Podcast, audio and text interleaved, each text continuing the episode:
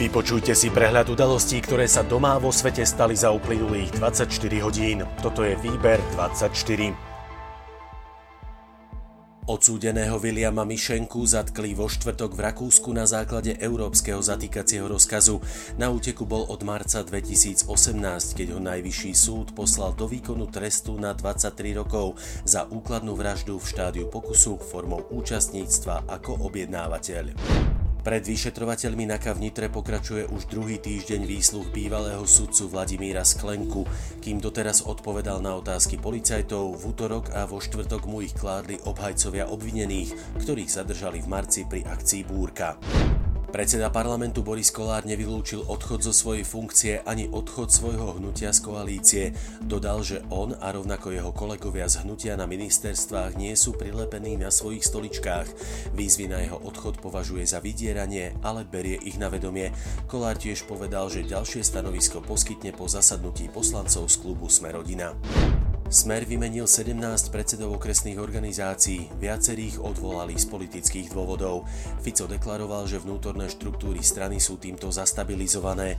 Na rekonštrukčnom sneme, pravdepodobne ešte v júli, majú voliť predsedu, podpredsedov aj generálneho manažéra. Podstatne výraznejšie má byť podľa Fica regionálne zastúpenie v predsedníctve. Mladí ľudia majú byť zapojení aj na pozíciách podpredsedov strany. V stredu pribudlo 13 prípadov korony, celkovo máme 1700 pozitívne testovaných. Počas hromadných športových podujatí budú musieť organizátori vyčleniť každý druhý rad tak, aby ostal prázdny. Oznámil to premiér Matovič po zasadnutí konzília epidemiológov, na ktorom kritizoval aj zápas Slovana v Dunajskej strede, na ktorom sa opatrenia nedodržiavali. Premiér tiež dodal, že nosenie rúšok sa upravovať nebude, ich povinné nosenie v interiéri naďalej platí. Zo zoznamu menej rizikových krajín vyškrtli Bulharsko a Čiernu horu, naopak pridali tam Holandsko, Belgicko, Španielsko, Francúzsko, Taliansko a Írsko. Z krajín mimo Európskej únie pribudli do zoznamu bezpečných krajín Austrália, Nový Zéland, Japonsko, Južná Kórea a Čína. Hlavný hygienik Jan Mikas podotkol, že zoznam sa môže naďalej meniť na základe aktuálnej situácie. Počas prvého roka v úrade prišlo prezidentke Zuzane Čaputovej 1543 žiadostí o milosť, z toho sa ju rozhodla udeliť v šiestich prípadoch. Keď sa ma ľudia pýtajú, ktoré rozhodnutia vo funkcii patria medzi najťažšie, odpovedám, že určite jedno z nich je posudzovanie žiadostí o milosť. Vždy pritom ide o mimoriadný akt, konkrétne osudy konkrétnych ľudí a takto mimoriadne aj k jednotlivým žiadostiam pristupujem, uviedla naša prezidentka na sociálnej sieti. Do procesu zonácie Národného parku Muránska planina treba zapojiť aj ministerstva dopravy, práce, hospodárstva a pôdohospodárstva. Hnutie Smerodina súhlasí aj s 50-percentným podielom bezzásahového územia v Národnom parku. Minister životného prostredia Jan Budaj vyhlásil, že momentálne s odborníkmi hľadajú spôsob, ako viac predstaviť zonáciu ľuďom v regióne tak, aby ju lepšie prijali. Európska komisia oznámila, že sa rozhodla podať na súdny dvor Európskej únie návrh na začatie konania proti Slovensku za to, že ohrozujeme hlucháňa hôrneho.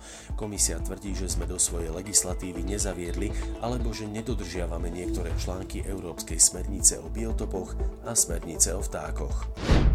Poďme do zahraničia. Viac ako 20 poslancov bulharského parlamentu dostalo pokuty za nenosenie rúšok v parlamentných priestoroch. Pracovníci inšpekcie udelili pokuty vo výške 150 eur poslancom, ktorí minulý týždeň nedodržali nariadenie týkajúce sa povinného zakrývania nosa a úst.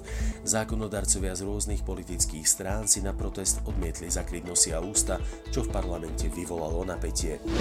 Bývalú priateľku zosnulého amerického finančníka Jeffreyho Epsteina zadržali na základe obvinení, že svojmu bývalému priateľovi pomáhala v sexuálnom zneužívaní maloletých.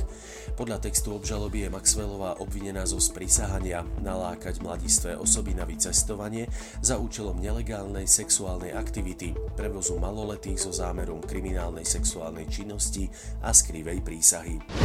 32 ľudí utrpelo zranenia pri zrážke autobusu s dvoma kamiónmi, ku ktorej došlo vo štvrtok nedaleko mesta Čenstochova na juhu Polska. Medzi zranenými sú aj cudzinci. Najskôr došlo ku kolízii dvoch kamiónov, do ktorých potom narazil autobus. Hovorca polície dodal, že jeden z kamiónov prevážal nebezpečný materiál a po zrážke začal horieť. A ešte pohľad z okna. Bude premedlivá až veľká oblačnosť, prehánky alebo dážď najmä na východe, lokálne búrky, teplo a dusno, teplota 27 až 32 stupňov. Výber 24 zo servisu TASR pre vás aj dnes pripravil Boris. Ďakujeme, že nás počúvate.